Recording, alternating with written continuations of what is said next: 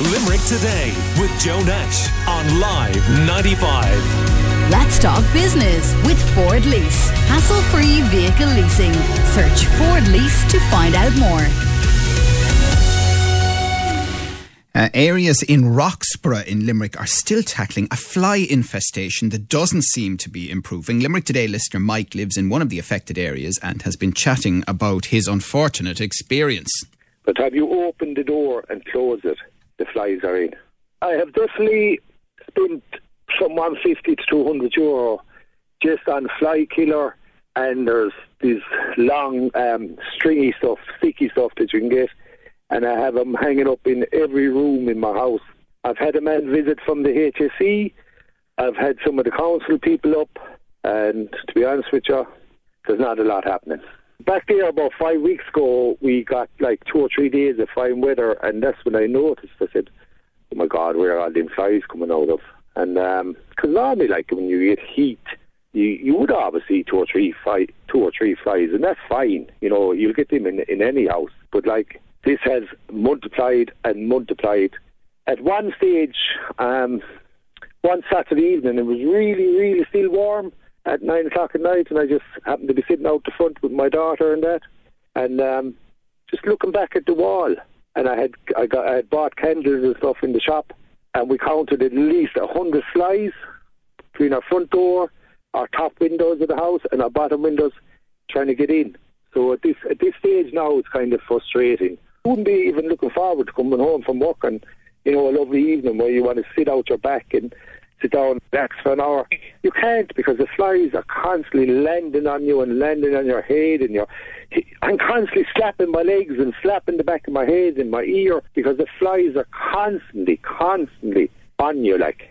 Yuck. That's uh, Limerick Today listener Mike telling us about that. And Fianna Fáil Councillor Catherine Slattery has been working to try to deal with this. She's on the line. How are you, Catherine? Good morning, Joe. Well, Thanks what's the latest on this? Because we've been chatting to you about it before. Yeah, well, look, unfortunately, I'm I'm not coming on this morning with, with any good news. Um, the update is that the council so are you, may, you may as well stay with the theme of the show, unfortunately, this morning. But anyway, go on. uh, the council are going to meet up today with the environmental section of the HSE on site, and they're going to walk the area to see, you know, can they find the source of this problem? Because, as Mike said there, they have been out on numerous occasions, not just to Mike, now to a few different people in the area, and they just can't find the source. So we're at a loss uh, uh, what to do at this stage.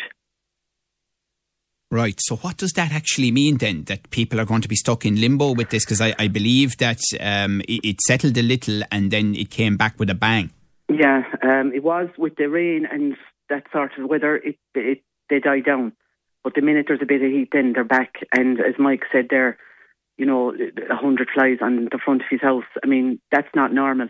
I sent you on a response I got from the council saying that this time of the year it's normal to have flies. Well I responded back with the video that I also sent you to say this is not normal. You know, to have those, uh, as Mike said, the sticky things filled with a 100 flies.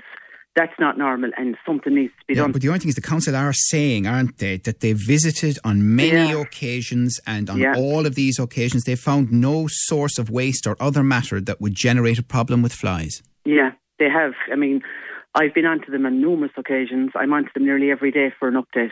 They can't give me one because they can't find the source.